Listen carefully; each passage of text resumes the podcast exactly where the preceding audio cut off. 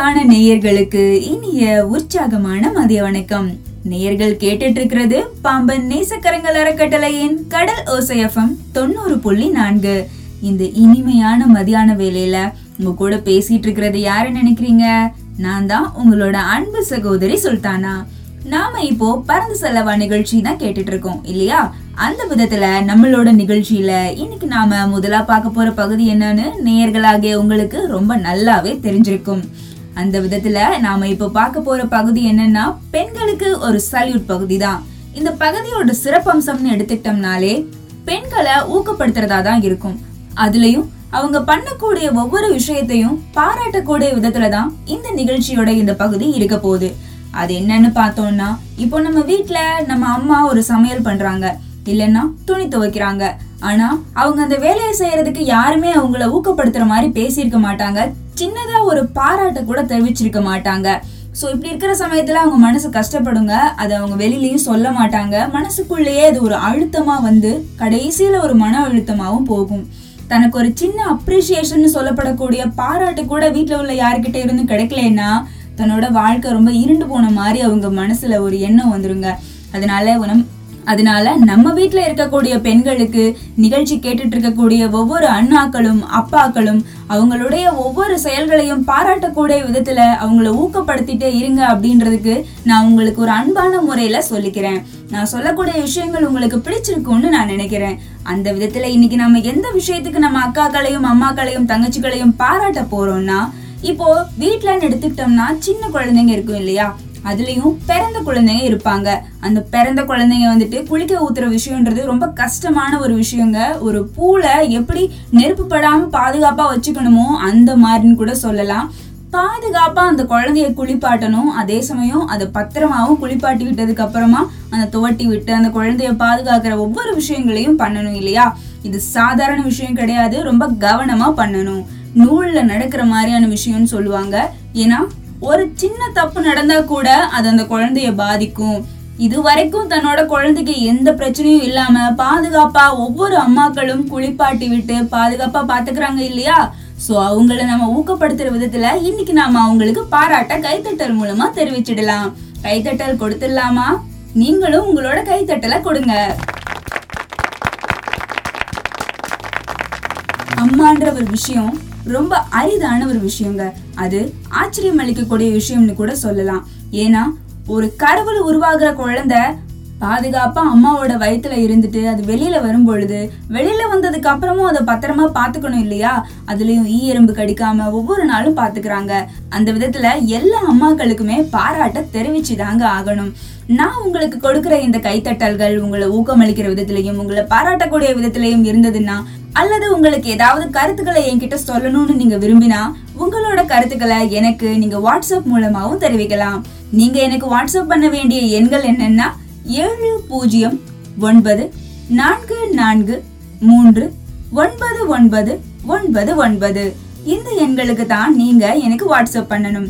நீங்க வாட்ஸ்அப் பண்றதன் மூலமா தான் உங்களோட கருத்துக்கள் என்னன்னு என்னாலையும் தெரிஞ்சுக்க முடியும்.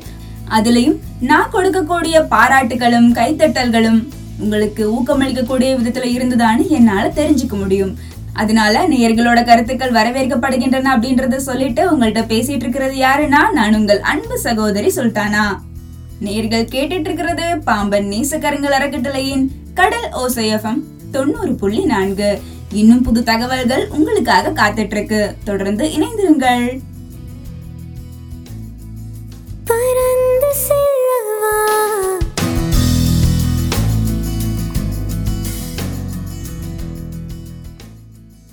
அன்பான நேயர்களுக்கு இனிய உற்சாகமான மதிய வணக்கம். நேயர்கள் கேட்டுட்டு இருக்கிறது பாம்பன் நேசக்கரங்கள் அறக்கட்டளையின் கடல் ஓசையஃபம் தொண்ணூறு புள்ளி நான்கு. நாம கேட்டுட்டு இருக்கிற நிகழ்ச்சி பறந்து செல்லவா நிகழ்ச்சி தான். இது பெண்களுக்கான ஒரு முக்கியமான நிகழ்ச்சி. இந்த நிகழ்ச்சி ஒவ்வொரு பெண்களுக்கும் பயனளிக்கக்கூடிய விதத்துல இருக்குன்றதுல எந்த ஒரு சந்தேகமும் உங்களுக்கு வேண்டாம். அதனால நம்மளோட பறந்து செலவா நிகழ்ச்சியை தொடர்ந்து கேளுங்க. உங்களோட கருத்துக்களையும் எங்க கூட பகிர்ந்துக்கோங்க அப்படின்றத சொல்லிட்டு இருக்கிறது யாருன்னா? நான் உங்கள் அன்பு சகோதரி சுல்தானா. மத்தியானம் அப்படின்ற வார்த்தையை கொஞ்சம் கவனிச்சு பாருங்களேன். மத்தியானம் அப்படின்ற வார்த்தை இருக்கும். மத்துன்றது மத்தியத்தை குறிக்குது. அதாவது அதுக்கு இடைப்பட்ட நேரத்தை குறிக்குது. தியானம்ன்றது நம்மளோட மனசை ஒருநிலைப்படுத்தக்கூடிய நேரத்தை குறிக்கும். அதனால மத் தியானம்ன்ற வார்த்தையை கொஞ்சம் நல்லா கவனிச்சு பாருங்களேன். அது நம்ம மனசுக்கு ஓய்வு கொடுக்கக்கூடிய ஒரு நேரத்தை தான் குறிக்கக்கூடியதா இருக்கு. மத்தியான நேரத்துல பொதுவா எல்லாரும் என்ன பண்ணுவோம்? நம்ம சமைச்ச சாப்பாடை சாப்பிடுவோம். சாப்பிட்டதுக்கு அப்புறமா நமக்கு பிடிச்ச வேலைகளை பண்ண நினைப்போம். நமக்கு பிடிச்ச வேலைகள் நமக்கு ஓய்வளிக்கக்கூடிய விதத்திலையும் இருக்கணும். அதே சமயம் நம்ம மனசை ரிலாக்ஸ் பண்ணக்கூடிய விதத்திலையும் இருக்கணும் இல்லையா? அதை தான் எல்லாருமே எதிர்பார்ப்போம். அதனால மத்தியான நேரத்துல நமக்கு பிடிச்ச வேலைகளை நம்ம செய்யறோமோ இல்லையோ மனசுக்கு கொஞ்சம் ஓய்வு கொடுக்கணும். எப்பவுமே மனசை ரிலாக்ஸா வச்சுக்கோங்க அப்படின்றத சொல்லிட்டு இப்ப நம்ம வந்திருக்கிற பகுதியோட பேர் என்னன்னா பர்ஸ் மணி பகுதி தான். பர்ஸ் மணி பகுதின்னு சொன்னதும் உங்களுக்கு இப்போ நம்ம எதை பத்தி தெரிஞ்சுக்க போறோம்னு ஆர்வமா இருக்குல்ல? ஆமாங்க. இப்போ நம்ம தெரிஞ்சுக்க போறதும் ரொம்ப சுவாரஸ்யமான ஒரு பகுதியா தான் இருக்க போகுது. அந்த விதத்துல பர்ஸ் மணி பகுதியில இன்னைக்கு நாம என்ன தெரிஞ்சுக்க போறோம்னா ரெண்டு விஷயங்களை ஒரே நேரத்தில் தெரிஞ்சுக்க போறோங்க. அதுதான் ஒரே கல்லுல ரெண்டு மாங்கன்னு சொல்லுவாங்க. அந்த விதத்துல இப்ப நான் எதை பத்தி சொல்ல போறேன்னா நான் முதல்ல ஒரு க்ளூ கொடுக்குறேன். நீங்க அதை கண்டுபிடிங்க. சரியா? பொதுவா வீட்லலாம் எண்ணெய் பாட்டில் வச்சிருப்போம். அந்த எண்ணெய் பாட்டில் ஒவ்வொரு வீட்லேயும் ஒவ்வொரு மாதிரி இருக்கும். சிலர் வீட்டில் வந்துட்டு வாங்கி கொஞ்ச நாள் தான் இருக்கும். ஆனால் அந்த பொடியெல்லாம் இருக்கும் இல்லையா? பிடிச்சி ஊற்றுற இடம் இருக்கும் இல்லையா? அது ரொம்ப கருப்படிச்சு போன மாதிரியும் இல்லைன்னா பிடிக்கும் பொழுது வழுக்கிட்டு போகிற மாதிரியும் இல்லைன்னா அந்த இடம் மட்டுமே அசிங்கமாக கருப்பாக இருக்கும். ஸோ இந்த மாதிரியான பிரச்சனைகள் வராமல் இருக்கிறதுக்கு தினம் தினம் நம்ம புதுசு புதுசாக பாட்டில்ஸ் எல்லாம் மாற்றிட்டு இருக்க முடியாது இல்லையா? ஸோ இந்த பிரச்சனையை நம்ம சரி பண்ணுறதுக்கு என்ன பண்ணலாம்? அதுலேயும் சிக்கனமான முறையில் காசை வீணாக்காமல் நம்ம ஒரு விஷயத்த பண்ணணும்னு நினைக்கிறோம் இல்லையா? அந்த விதத்தில் நம்மளோட பர்ஸ் மணி பகுதியில இப்போ நான் என்ன சொல்ல போறேன்னா எண்ணெய் பாட்டில்லாம் நம்ம புதுசு புதுசா வாங்கணுன்ற அவசியம் கிடையாது. அது அழுக்காகுதுன்றதாலேயோ அல்லது அது சேதமாகுதுன்றதாலேயோ நம்ம திடீர் திடீர்னுலாம் மாத்திட்டு இருக்க வேண்டாம். இதுக்கு ஒரு நல்ல தீர்வுமே இருக்கு. என்ன தீர்வுனா வீட்ல சின்ன குழந்தைங்க இருப்பாங்க. அவங்க வந்துட்டு சாக்ஸ் போடுவாங்கல்ல. இப்போ சின்ன குழந்தைங்கன்னா அது பிறந்த குழந்தையா இருந்ததுன்னு வச்சுக்கோங்களேன் ரொம்ப சாஃப்டா குட்டியா அழகழகா சூப்பர் சூப்பர் கலர்ஸ்லலாம் சாக்ஸ் இருக்கும். அந்த சாக்ஸில் ஏதாவது உங்களுக்கு பிடிச்ச கலர் எடுத்துக்கோங்க. இல்லாத பட்சத்துக்கு பெரியவங்க சாக்ஸுமே வேஸ்ட்டாக இருந்துச்சுன்னா அதை நல்லா வாஷ் பண்ணிட்டு எடுத்துக்கோங்க. ஏன்னா கீழே போடக்கூடிய எந்த ஒரு பொருளும் நமக்கு பிற்காலத்தில் பயன்படுதுன்னா அதை விட ஒரு சிறந்த விஷயம் என்னங்க இருக்க போகுது? இதைத்தான் சிறு திரும்பும் பல்குத்த உதவும் அப்படின்னு சொல்லுவாங்க. அந்த விதத்துல இப்ப நான் சொல்ல போறதும் அந்த ஒரு விஷயத்த மையமா வச்சுதான் இருக்கும். இப்போ சாக்ஸ்னு எடுத்துக்கிட்டோம்னா அதனுடைய மேலேயும் சரி கீழேயும் சரி ஒரு பகுதி இருக்கும் இல்லையா? அந்த கீழ் பகுதியை நல்லா வெட்டிக்கோங்க. அதாவது காலை ஓட்டுவோம் இல்லையா? அந்த பகுதி வந்துட்டு நுனி பகுதியை வந்துட்டு கத்திரிக்கோலால வெட்டிக்கோங்க. வெட்டினதுக்கு அப்புறமா என்ன பண்ணணும்னா அந்த சாக்ஸ் வந்துட்டு நம்ம வெட்டினதை வந்துட்டு அந்த பாட்டில்ல போட்டு விட்டுருங்க. இதுவுமே ஒரு பேபிக்கு சாக்ஸ் மாட்டுற மாதிரி தான் ஸோ அதனால நீங்கள் என்ன பண்ணுங்க இந்த சாக்ஸையும் எடுத்து அந்த பாட்டிலில் போட்டு விட்டுருங்க. எங்கே நீங்கள் கை வைப்பீங்களோ அந்த இடத்துல இந்த சாக்ஸை வந்துட்டு மாட்டி விட்டுருங்க. இதை வந்துட்டு நீங்கள் பயன்படுத்தி பாருங்க உங்களுக்கு கையும் வழுக்காமல் இருக்கும். அதே சமயம் அழுக்குப்பட்டாலும் அதை நம்ம கழுவி துவைச்சிட்டு திரும்பவுமே யூஸ் பண்ணிக்கலாம். இந்த மாதிரி உங்களுக்கு எவ்வளோ கலரில் சாக்ஸ் யூஸ் பண்ணணும்னு தோணுதோ அவ்வளோ கலரில் நீங்கள் சாக்ஸையும் யூஸ் பண்ணிக்கலாம். காம்பேக்டா அதாவது சிக்கனமாகவும் நம்மளால இதை ஒரு நல்ல ஒரு விஷயத்த கடைபிடிக்க முடியும் அப்படின்றத உங்களுக்கு இந்த விஷயத்தின் மூலமா நான் ஞாபகப்படுத்திக்கிறேன். இதுக்காக புதுசு புதுசா டவர் வாங்கணுன்ற அவசியம் கிடையாது. நான் சொன்ன இந்த தகவல் உங்களுக்கு பயனுள்ளதா இருக்கும்னு நினைக்கிறேன். பர்ஸ் மணியோட இனி வரக்கூடிய ஒவ்வொரு பகுதியிலையும் நான் உங்களுக்கு சொல்ல போற தகவல் பயனுள்ளதா தான் இருக்க போகுது. அதுல உங்களுக்கு எந்த ஒரு சந்தேகமும் வேணாம். அதனால நான் சொன்ன இன்னைக்கான தகவல் இந்த எண்ணெய் பாட்டில் யூஸ் பண்ணும் பொழுது சாக்ஸ் மாட்டி யூஸ் பண்ணோம்னா நமக்கு காம்பாக்டாகவும் இருக்கும். அதே சமயம் ரொம்ப ஒரு அழகான ஒரு தோற்றத்தையும் கொடுக்கும் அப்படின்றத சொல்லிக்கிறேன். இந்த தகவல் உங்களுக்கு பயனுள்ளதாக இருக்குன்றதை நான் திரும்பவுமே ஒரு தடவை சொல்லிக்கிறேன். அது மட்டும் இல்லாமல் இன்னும் புது தகவல்கள் உங்களுக்காக காத்துட்ருக்கு உங்கள்கிட்ட பேசிட்டு இருக்கிறது யாருன்னா நான் உங்கள் அன்பு சகோதரி சுல்தானா. நேர்கள் கேட்டுட்டு இருக்கிறது பாம்பன் நேசக்கரங்கள் அறக்கட்டளையின் கடல் ஓசைஎஃப்எம் தொண்ணூறு புள்ளி நான்கு. அடுத்த ஒரு சுவாரஸ்யமான பகுதி தான் காத்துட்டு இருக்கு அதுதான் நம்மளுக்கான ஒரு முக்கிய பகுதின்னே சொல்லலாம். அந்த பகுதியோட பேர் என்னன்னு கேக்குறீங்களா? பெண்களுக்கான தனித்துவம் லட்சியம் பகுதி தான். இந்த பகுதியில இன்னும் புது சுவாரஸ்யமான ஒரு தகவலும் உங்களுக்காக காத்துட்டு இருக்கு அதை கேட்கணும்னா தொடர்ந்து இணைந்திருங்கள். நேர்கள் கேட்டுட்டு இருக்கிறீங்க இது பாம்பன் நேசக்கரங்கள் அறக்கட்டளையின் கடல் ஓசைஎஃப்எம் தொண்ணூறு புள்ளி நான்கு. பறந்து செல்லவா?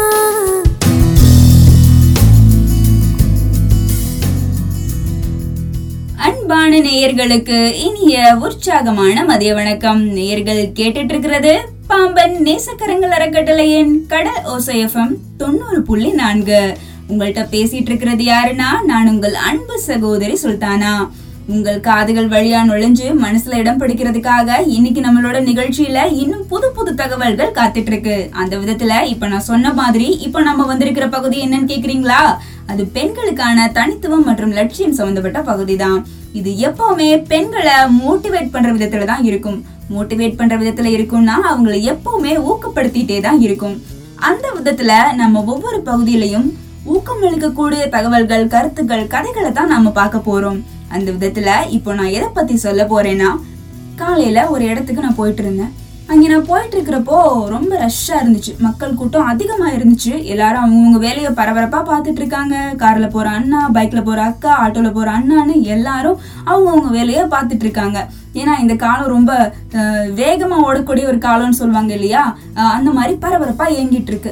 நான் என்ன பண்ணிட்டு இருக்கேன்? ஒரு ஓரமா நின்றுட்டு இருக்கேன். நின்றுட்டு இருக்கிறப்போ வானத்தை மட்டுமே பார்த்துட்டு இருந்தேன் வானத்தை மட்டுமே பார்த்துட்டு இருக்கேன்னு சொல்லவும் சிரிச்சிடாதீங்க. சிரிச்சாலும் பிரச்சனை இல்லை. என்னன்னா இப்போ வானத்தை நான் பார்த்துட்டு இருக்கிறப்போ அந்த மேகங்கள் வந்துட்டு ஒவ்வொரு விதத்துல இருந்துச்சு. அதாவது அழகழகான வடிவம்னு சொல்லலாம். ஒவ்வொரு வடிவமும் ஏதோ ஒரு விஷயத்த உணர்த்துற மாதிரியே எனக்கு இருந்துச்சு.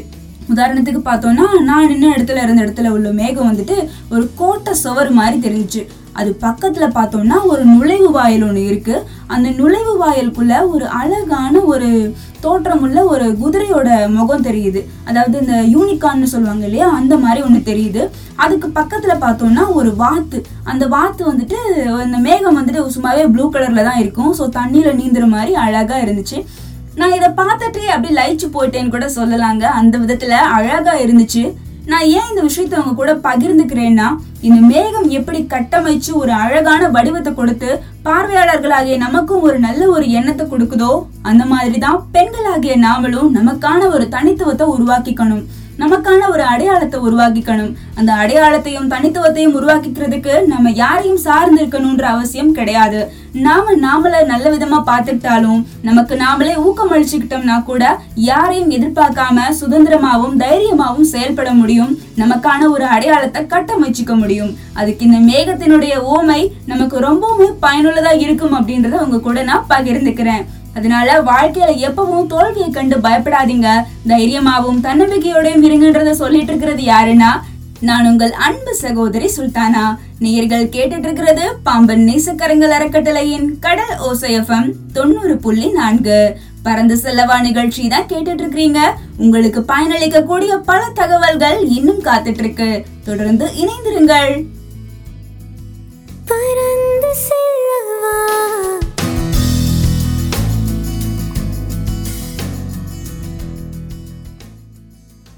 அன்பான நேயர்களுக்கு இனிய உற்சாகமான மதிய வணக்கம். நேயர்கள் கேட்டுட்டு இருக்கிறது பாம்பன் நேசக்கரங்கள் அறக்கட்டளையின் கடல் ஓசைஎஃப்எம் தொண்ணூறு புள்ளி நான்கு.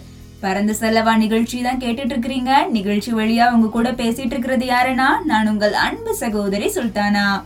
நாம இப்போ நிகழ்ச்சியோட நாலாவது பகுதிக்கு தான் வந்திருக்கோம். நாம வந்திருக்கிற இந்த நாலாவது பகுதி பெண்களுக்கான ஆரோக்கியம் சம்பந்தப்பட்ட தகவலா தாங்க இருக்க போது பெண்களுக்கு மட்டும் கிடையாது எல்லா வயதினருக்கும் ஏத்த ஆரோக்கியமான ஒரு தகவலா தான் இந்த ஆரோக்கிய பகுதி இருக்க போகுது. இந்த ஆரோக்கிய பகுதியில நாம இப்ப பார்க்க போறது என்ன ஒரு தகவல்னா இந்த பிரச்சனை எல்லா வயதினருக்கும் வரும்னு நான் சொல்லல. ஆனா இது ஒரு நாற்பது வயசுக்கு மேல ஏன் ஒரு முப்பத்தஞ்சு வயசுக்கு மேல போனா கூட நம்ம முகத்துல வரக்கூடிய ஒரு பிரச்சனை. இது என்ன பிரச்சனைன்னு இப்போ கண்டுபிடிச்சிட்டீங்களா? ஆமாங்க முக சுருக்கம் தாங்க. சின்ன சின்னதாக ஆரம்பிக்கக்கூடிய இந்த முக சுருக்கம் காலப்போக்கில் கொஞ்சம் அதிகமாகி அதிகமாகி நம்ம முகத்துல சுருக்கமாக வர ஆரம்பிக்கும். இது வரதுக்கான காரணம் என்ன நம்ம எல்லாருக்குமே தெரியும். அது காலத்தினுடைய மாற்றத்தினால நம்ம முகத்துல ஏற்படக்கூடிய ஒரு சின்ன மாறுபாடு தான் ஸோ இது எல்லாருக்கும் தெரிஞ்ச ஒரு விஷயம் தான் அதில் எந்த சந்தேகமும் யாருக்குமே வேண்டாம். ஸோ ஏன் இதை நான் உங்களுக்கு ஞாபகப்படுத்துறேன்னா ஒரு நாற்பது வயசுக்கு மேலே வந்து அதில் ஒரு நியாயம் இருக்கு.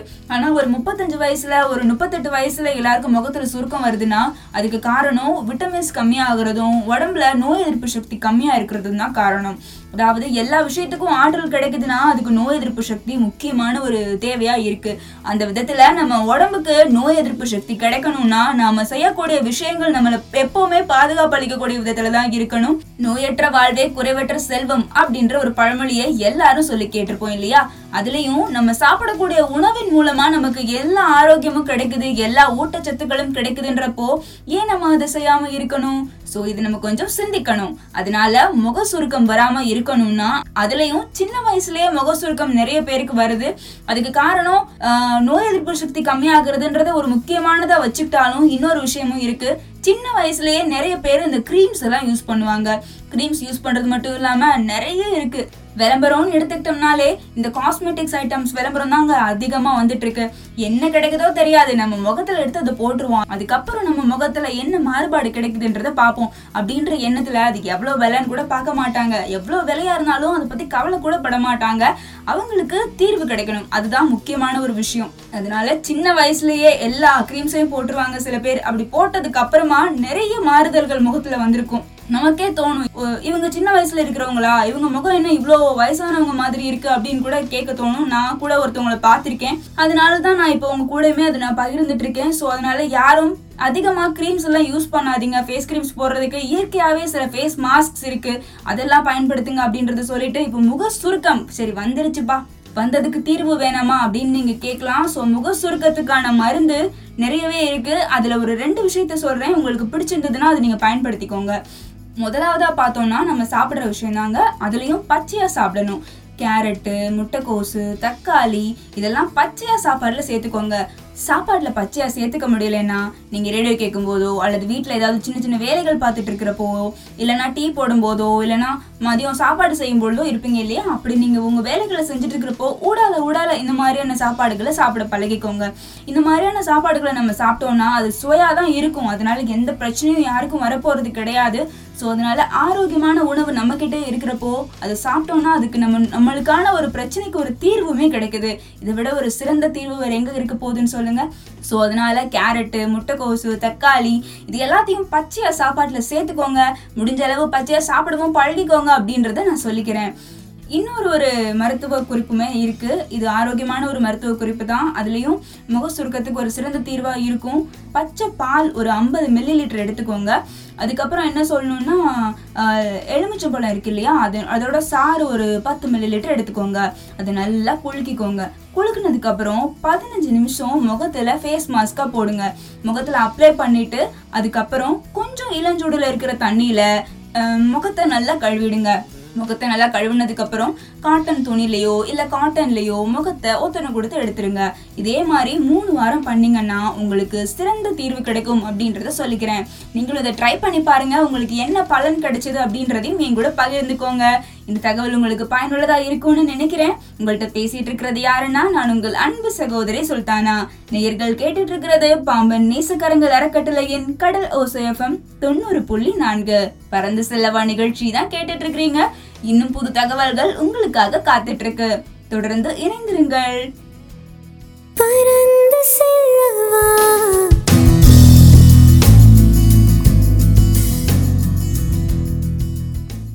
அன்பான நேயர்களுக்கு இனிய உற்சாகமான மதிய வணக்கம். நேயர்கள் கேட்டுட்டு இருக்கிறது பறந்து செல்லவா நிகழ்ச்சி தான் நிகழ்ச்சி வழியா உங்க கூட பேசிட்டு இருக்கிறது யாருன்னா நான் உங்கள் அன்பு சகோதரி சுல்தானா.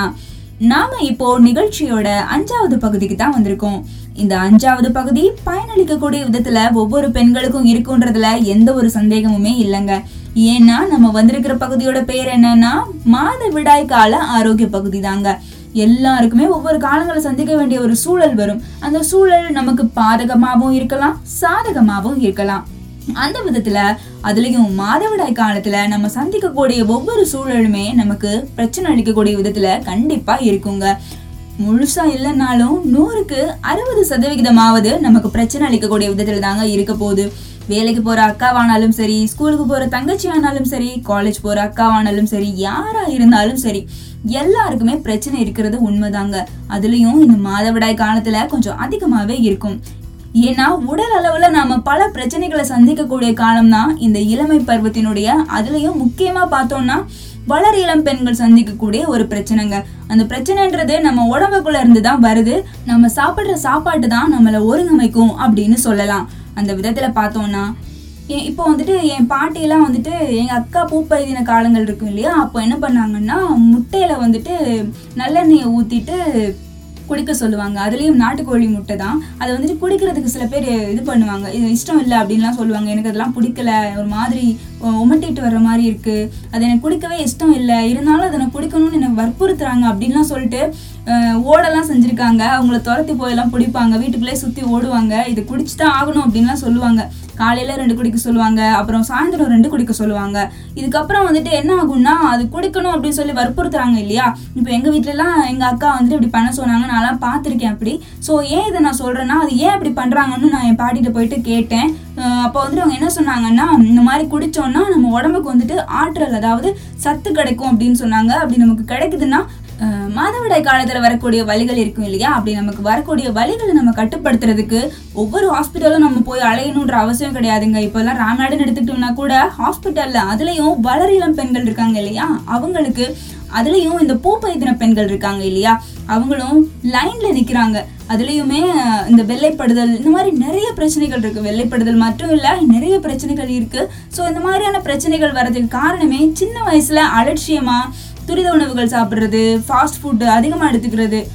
இந்த மாதிரியான பிரச்சனைகளோட இருக்கிறது தான் நமக்கு இப்போ உள்ள காலகட்டத்தில் அதுலேயும் இப்போலாம் பொல்யூஷன் அதிகமாகிட்டு வருது. இந்த சமயத்தில் மாதவிடாய் காலத்தில் ரொம்பவுமே நம்ம ஜாக்கிரதையாக இருக்கணுங்க. இதுலேயுமே முட்டையில நல்லெண்ணெய் ஊற்றி குடிக்க இஷ்டம் இல்லாதவங்கன்னு யாரும் ஒதுக்கிக்காதீங்க. அதெல்லாம் குடிக்க பழகிக்கோங்க. வயசுக்கு வந்தவங்க மட்டும்தான் அதை குடிக்கணும்னு கிடையாது. எல்லாருமே குடிக்கலாம். அது ரொம்ப ஆரோக்கியமான ஒரு விஷயம். அது ஒரு ஆரோக்கியம்னு சொல்கிறேன் இல்லையா? அந்த ஆரோக்கியம்ன்ற வார்த்தையை கொஞ்சம் கவனிச்சு பாருங்களேன். அந்த ஆரோக்கியம்ன்றது நம்ம சாப்பிட்ற சாப்பாடு மூலமாகவே நமக்கு கிடைக்குது. நம்ம எந்த மாத்திரையும் சாப்பிடணும்னு அவசியம் இல்லை. எந்த டானிக்கையும் குடிக்க வேண்டிய அவசியம் இல்லை. இயற்கையாகவே நம்ம சாப்பிட்ற சாப்பாடில் கிடைக்கிறப்போ கசப்பான மாத்திரையை தேடி ஏங்க போகிறீங்க அதனால நம்மள நம்ம ஜாக்கிரதையா பாத்துக்கிறதுக்கு அதுலயும் மாதவிடாய் காலத்துல ரொம்ப ஜாக்கிரதையா நம்மளை பாத்துக்கிறதுக்கு நாட்டுக்கோழி முட்டையில நல்லெண்ணெய் ஊத்திட்டு குடிங்க அப்படின்றதையும் சொல்லிட்டு அதுலயும் சிலருக்கு உடன்பாடு இல்லாம இருந்ததுன்னா ஒரு ஒரு நாளைக்கு ஒரு முட்டை குடிக்க பழகிக்கோங்க. ஒரு நாட்டுக்கோழி முட்டையை குடிச்சிட்டு ஒரு நல்லெண்ணெய் கொஞ்சம் கொஞ்சமா சேர்த்துக்கிட்டா கூட பிரச்சனை இருக்காதுங்க. இதுக்கப்புறம் நீங்க அயன் கண்டென்ட் ஃபுட்ஸ் அதாவது இரும்பு சத்துள்ள உணவுகள்னு சொல்லுவாங்க இல்லையா? நண்டு அப்புறம் முருங்கைக்கீரை இந்த மாதிரியான உணவுகளையும் உங்க சாப்பாட்டுல அதிகமா சேர்த்துக்கோங்க. இதுல எல்லாம் கால்சியமும் இருக்கு அயனும் இருக்கு. முடிஞ்ச அளவுக்கு வடை சட்டின்னு சொல்லுவாங்க. அது இரும்பு சட்டி மாதிரி இருக்கும். இந்த வீட்ல எல்லாம் சொல்லுவாங்க கடாயின்னு சொல்லுவாங்க. கருப்பா இருக்கும் தூறு. அது வந்துட்டு கடாய் சட்டின்னு சொல்லுவாங்க இரும்பு சட்டின்னு சொல்லுவாங்க. அந்த மாதிரியான சட்டியில சமைக்க பழகிக்கோங்க. ஆனால் இந்த கடாய் சட்டியில் சாப்பிட்டோம்னா இரும்பும் நமக்கு கிடைக்கும். அந்த இரும்பினுடைய அந்த ஒரு குவாண்டிட்டி இருக்கக்கூடிய அந்த கண்டென்ட் அந்த சாப்பாட்லேயும் அது சேர்க்கப்படும். அது இயற்கையாகவே நம்ம சாப்பாடு கிண்டுறோம் இல்லையா? அதன் மூலமாக நமக்கு உடம்புக்குள்ள அது போயிடும். ஸோ அதனால ஆரோக்கியமாக இருங்க. மாதவிடாய் காலத்துலேயும் சரி எப்போவுமே சரி. நம்மளை நம்மளே ஜாக்கிரதையாக பார்த்துக்கணுன்றதை மையமாக வச்சு. அதனால மாதவிடாய் காலத்தில் நம்ம ஆரோக்கியமாக இருக்கணும். மாதவிடாய் காலத்தில் மட்டும் கிடையாது. மத் மற்ற நாட்களையும் ஆரோக்கியமா நம்மளை நாமளே பார்த்துக்கணும் ஆரோக்கியமான உணவுகளை சாப்பிடணும் அப்படின்றத உங்கள்ட்ட மையமா இந்த கருத்தை நான் பகிர்ந்துட்டு அடுத்த ஒரு தகவலும் உங்களுக்காக காத்துட்டு இருக்கு அந்த தகவல் என்னன்னா மன ஆரோக்கியம் தகவல் பகுதி தாங்க. ஸோ அந்த பகுதியுமே ரொம்பவுமே சூப்பரா இருக்கும் அப்படின்றத சொல்லிட்டு அந்த பகுதியில் இருக்கக்கூடிய கருத்தை நீங்க கேட்கணும்னா அது மட்டும் இல்லாம உங்க கூட பேசிட்டு இருக்கிறது யாருன்னா நான் உங்கள் அன்பு சகோதரி சுல்தானா. நேயர்கள் கேட்டுட்டு இருக்கிறது பாம்பன் நேசக்கரங்கள் அறக்கட்டளையின் கடல் ஓசையம் தொண்ணூறு புள்ளி நான்கு. பறந்து செலவா நிகழ்ச்சி தான் கேட்டுட்டு இருக்கிறீங்க தொடர்ந்து இணைந்திருங்கள். பறந்து செல்லவா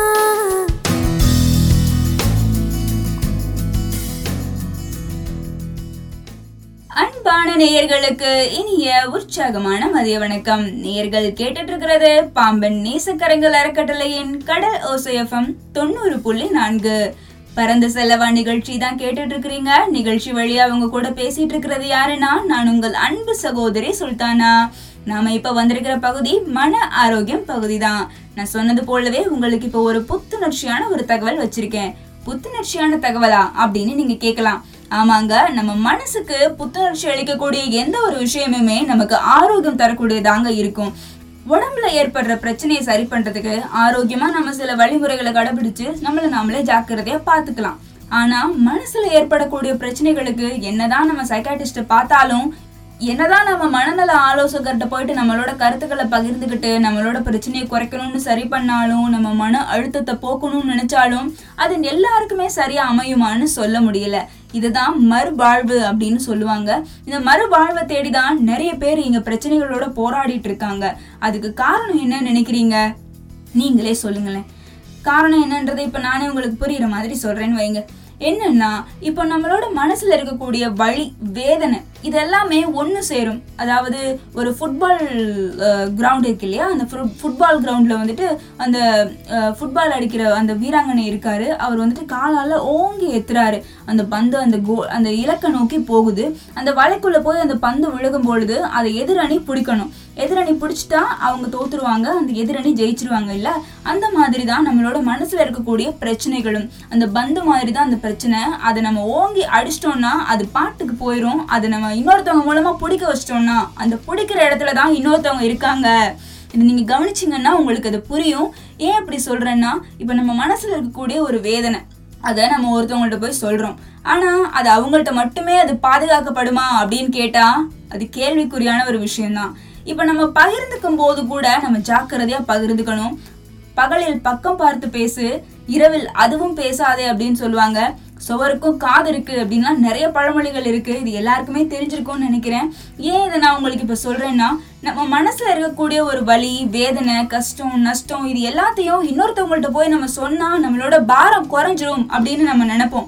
சொன்னதுக்கு அப்புறம் அதுவுமே உண்மைதான். கொஞ்சம் மனசு கொஞ்சம் ரிலாக்ஸ் ஆன மாதிரி இருக்கும். ஆனால் நம்மளோட பிரச்சனையை இன்னும் அதிகப்படுத்தணும்னா அந்த பிரச்சனை நமக்கு இன்னொரு ஒரு இலவச இணைப்பை நமக்கு கொடுக்கும். அந்த விதத்தில் பார்த்தோன்னா இப்போ நம்ம போய் நம்மளோட பிரச்சனையை ஒருத்தவங்கள்ட்ட சொல்லியிருப்போம். அந்த பிரச்சனையை கேட்குறவங்க அப்படியா? சரி ஓகே. இனிமே அப்பெல்லாம் நினச்சி வருத்தப்படாதீங்க. சரியா போயிடும் அப்படின்னு சொல்லுவாங்க. சிலர் அது கூட சொல்ல மாட்டாங்க. மண்டே மட்டும் ஆடிட்டு அமைதியாக இருப்பாங்க. ஆனால் காலப்போக்கில் நம்மளே நம்மளை அறியாமல் நம்மளை பற்றின விஷயங்கள் இன்னொருத்தவங்கள பேசி காதுபட கேட்க வரும். அப்படி கேட்கும்போது நமக்கே அது ஒரு மன வருத்தத்தை கொடுக்கும். ஐயோ என்ன இப்படி சொல்லிட்டாங்க? நம்ம இவங்கள்ட்ட சொன்னோம். ஏன் இவங்க போய் அவங்கள்ட்ட சொன்னாங்க? அப்படின்னு தோணும்.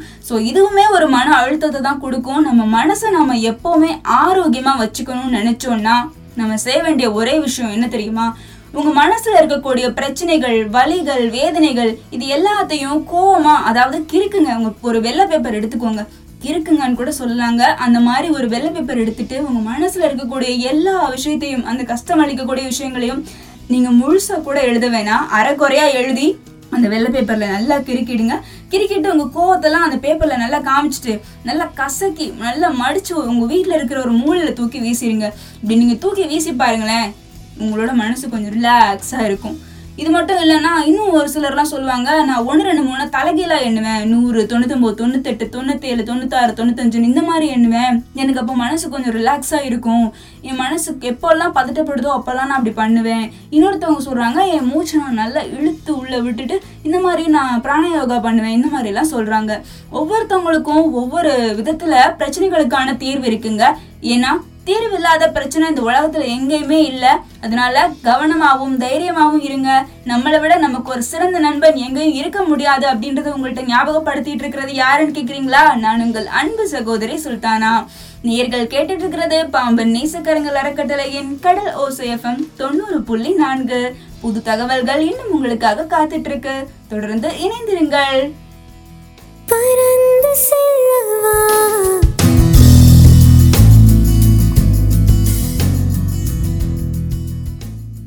அன்பான நேயர்களுக்கு இனிய உற்சாகமான மதிய வணக்கம். நேயர்கள் கேட்டுட்டு இருக்கிறது பாம்பன் நேசக்கரைகள் அறக்கட்டளையின் கடல் ஓசையம் தொண்ணூறு புள்ளி நான்கு. பறந்து செல்லவா நிகழ்ச்சி தான் கேட்டுட்டு இருக்கிறீங்க நிகழ்ச்சி வழியா அவங்க கூட பேசிட்டு இருக்கிறது யாருன்னா நான் உங்கள் அன்பு சகோதரி சுல்தானா. நாம இப்போ நிகழ்ச்சியோட ஏழாவது பகுதிக்கு தான் வந்திருக்கோம். இந்த ஏழாவது பகுதி முதன்மையான பகுதின்னே சொல்லலாங்க.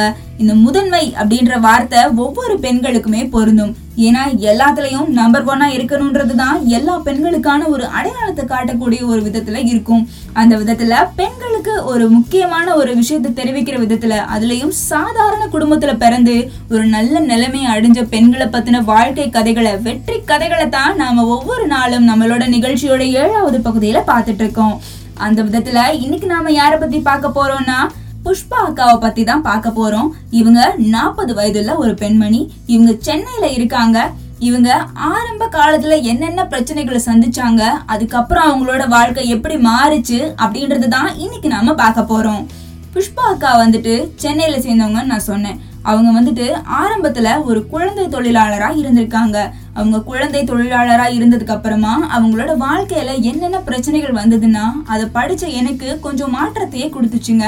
ஏன்னா ஒரு பெண் இவ்வளோ பிரச்சனைகளை சந்திப்பாங்களா அப்படின்னு நினைக்கிறப்போ எனக்கே ஒரு மாதிரி மனசுல ஒரு எண்ணம் வந்துச்சு. அது கொஞ்சம் வருத்தத்தை கொடுத்தாலும் கடைசியில் அவங்க தன்னோட வாழ்க்கைக்கான ஒரு அடையாளத்தை தேடிக்கிட்டாங்க இல்லையா? ஸோ அதை நான் அவங்க கூட இப்போ பகிர்ந்துக்கிறேன். புஷ்பா அக்காவோட குடும்பத்துல அஞ்சு பேர் கூட பிறந்திருக்காங்க புஷ்பா அக்காவோட சேர்த்து. இவங்களோட குடும்பத்துல வந்துட்டு புஷ்பா அக்காவுக்கு கல்யாணம் ஆயிருச்சு. அதுக்கப்புறம் இவங்களுக்கு வந்துட்டு ஒரு பெண் குழந்தையும் பிறந்திருக்கு. புஷ்பா அக்காவோட அப்பா கொஞ்ச நாள் கழிச்சு இறந்துட்டாங்க. அதுக்கப்புறம் அவங்க அம்மா தான் அவங்க குடும்பத்தை பார்த்துட்டு இருக்காங்க. அம்மாவுக்கும் கொஞ்சம் வயசாயிருச்சு. அதுக்கப்புறம் குடும்பத்தை பார்க்கணும் இல்லையா? ரொம்ப கஷ்டமும் வர ஆரம்பிச்சிருச்சு. சில பொருளாதார பிரச்சனைகளும் சந்திக்க வேண்டி வரும். எல்லாருமே சந்திக்க வேண்டி வருங்க. அந்த விதத்துல இவங்களோட குடும்பமுமே அந்த பிரச்சனையை சந்திக்க வேண்டி வந்துச்சு. தான் கூட பிறந்தவங்களையும் பார்த்துக்கணும் அம்மாவையும் பார்த்துக்கணும். இந்த மாதிரி பல பிரச்சனைகளுக்கு உள்ளாகப்பட்டாங்க இவங்களோட சின்ன வயசுலேயே இந்த பிரச்சனைகளை சந்திச்சிருக்காங்க. அதுக்கப்புறம் அவங்க வீட்டு வேலைகளுமே பார்க்க ஆரம்பிச்சிருக்காங்க. இந்த மாதிரி காலப்போக்கில் அவங்களுக்கு கல்யாணம் ஆணிச்சு அவங்களுக்கு குழந்தை பிறந்ததுன்னு நான் சொன்னேன் இல்லையா? அந்த விதத்தில் அவங்களோட கணவர் அவங்கள விட்டுட்டு போயிட்டாரு. இன்னொரு வாழ்க்கை துணையை தேடிட்டாரு. அதுலயும் அவங்களோட குழந்தை ரெண்டு மாத குழந்தையா இருக்கும் போதே இந்த ஒரு சம்பவம் அவங்க வாழ்க்கையில நடந்திருக்கு.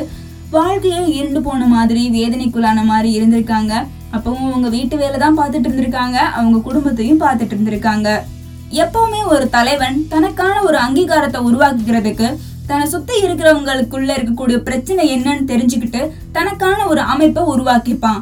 அந்த மாதிரி அவன் உருவாக்கினாதான் தன்னை சூழ்ந்து இருக்கக்கூடியவங்க சந்திக்கக்கூடிய பிரச்சனைகள் என்னென்ன அல்லது தன்னை மாதிரியே தன் வாழ்க்கையில சந்திச்ச பிரச்சனைகள் போலவே இந்த மாதிரி மக்கள் இன்னும் சந்திக்கிறாங்க அப்படின்னு தெரிஞ்சுக்கிட்டு அவங்களுக்கான ஒரு தீர்வு கொடுக்க முடியும் இல்லையா? அந்த மாதிரி இவங்களும் தன்னை மாதிரி வீட்டு வேலை பார்க்கக்கூடிய பெண்களா யார் என்னன்றதை விசாரிச்சு அவங்களுக்கான ஒரு அமைப்பை உருவாக்கி அவங்களுக்கான நிறை குறைகள் என்னன்னு கேட்டு இந்த மாதிரி ஒரு நல்ல ஒரு கட்டுக்கோப்பான ஒரு நிலைமையில தனக்கான ஒரு குழுவை உருவாக்கிக்கிட்டாங்க. இந்த மாதிரி எப்போ அவங்க உருவாக்க ஆரம்பிச்சாங்கன்னா ரெண்டாயிரத்தி ஏழுலயே உருவாக்க ஆரம்பிச்சிட்டாங்க.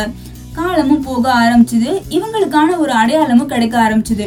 அதாவது என்டிடபிள்யூஎம் அப்படின்னு சொல்லுவாங்க. நேஷனல் ஒர்க்கர்ஸ் மூமெண்ட் அப்படின்னு சொல்லுவாங்க. இதில் வந்துட்டு என்னன்னா தமிழ்நாட்டில் இருக்கக்கூடிய வீட்டு வேலை பணியாளர்கள் இருக்காங்க இல்லையா? அவங்களுக்கான ஒரு நிவாரண நிறுவனம் ட்ரஸ்ட்னு சொல்லுவோம் இல்லையா? அறக்கட்டளை. அதுதாங்க இது. ஸோ இதன் மூலமாக அவங்களுக்கான ஒரு தேவைகளை பூர்த்தி பண்ணிக்க முடியும். அவங்களுக்கான பிரச்சனைகளை அவங்க தீர்வு காண முடியும். எல்லாத்துக்குமே ஒரு ஒரு அமைப்பு இருக்கும். உதாரணத்துக்கு பார்த்தோம்னா போக்குவரத்துக்கு ஒரு அமைப்பு இருக்கு. விமானத்துறைக்கு ஒரு அமைப்பு இருக்கு. எல்லா துறைகளுக்குமே ஒரு அமைப்பு இருக்கு. ஸோ ஒவ்வொரு தொழிலாளர்களுக்கும் ஒவ்வொரு அமைப்பு இருக்கிறப்போ ஒவ்வொரு தொழிலாளர்களுக்கும் ஒவ்வொரு அமைப்பு இருக்கிறப்போ வீட்டு வேலை பணியாளர்களுக்கும் ஒரு அமைப்பு இருக்கணும் அப்படின்ற எண்ணத்துல உருவாக்கப்பட்ட இந்த அமைப்பு இப்போ நல்ல விதமாகவும் நடந்துட்டு இருக்கு அதனால தன் வாழ்க்கையில அவங்க பல பிரச்சனைகளை சந்திச்சாலும் தன்னம்பிக்கையோட போராடி தன் குடும்பத்தையும் காப்பாத்திட்டு தன்னோட கணவர் தன்னை கைவிட்டாலும் தன்னோட தன்னம்பிக்கையோட போராடி ஜெயிச்சாங்க இல்லையா? அந்த இடத்துல தான் அவங்க உயர்ந்து நிக்கிறாங்க. ஸோ அதனால எப்பவும் தன்னம்பிக்கையை தளர விட்டுறாதீங்க. நம்ம வாழ்க்கையில பிரச்சனைன்றது ஒரு சின்ன ஒரு உதாரணம் சொல்றேன். நம்ம வாழ்க்கையில பிரச்சனைங்கிறது என்ன மாதிரி தெரியுமா? ஐஸ்கிரீம் மாதிரி. அதை வாங்கி கையில வச்சுக்கிட்டோம்னா வெளியில போய் நின்னா உருகும். ஆனா அதே ஐஸ்கிரீமை ஃப்ரிட்ஜில் போய் வைங்க. ஃப்ரீசரில் வச்சு கொஞ்ச நேரம் கழிச்சு வெளியில் எடுங்க. வெளியில் எடுத்ததுக்கப்புறம் என்ன ஆகும்? ஓரளவு ஒரு கெட்டித்தன்மை வரும்ல? அந்த மாதிரி தாங்க நம்மளோட பிரச்சனையுமே. ஃப்ரிட்ஜில் வச்ச ஐஸ்கிரீம் மாதிரி எப்போவுமே சேஃப்டியாக இருக்கும்னு சொல்ல முடியாது. கொஞ்சம் வெளியில் போனால் பிரச்சனை வரத்தான் செய்யும். அதெல்லாம் நினச்சி கவலைப்படக்கூடாது. புஷ்பாக்காவோட கதை உங்களுக்கு பிடிச்சிருக்கும். உங்களை ஊக்கமளிக்கக்கூடிய விதத்தில் இருக்கும் அப்படின்னு நான் நினைக்கிறேன். நேர்கள் கேட்டுட்டு இருக்கிறது பாம்பன் நேசக்கரங்கள் அறக்கட்டளையின் கடல் ஓசையம் தொண்ணூறு புள்ளி நான்கு. உங்கள்கிட்ட பேசிட்டு இருக்கிறது யாருன்னா? நான் உங்கள் அன்பு சகோதரி சுல்தானா. நேர்கள் கேட்டுட்டு இருக்கிறது பறந்து செல்லவா நிகழ்ச்சி தான் இன்னும் புது தகவல்கள் உங்களுக்காக காத்துட்டு இருக்கு தொடர்ந்து இணைந்திருங்கள். பறந்து செல்லவா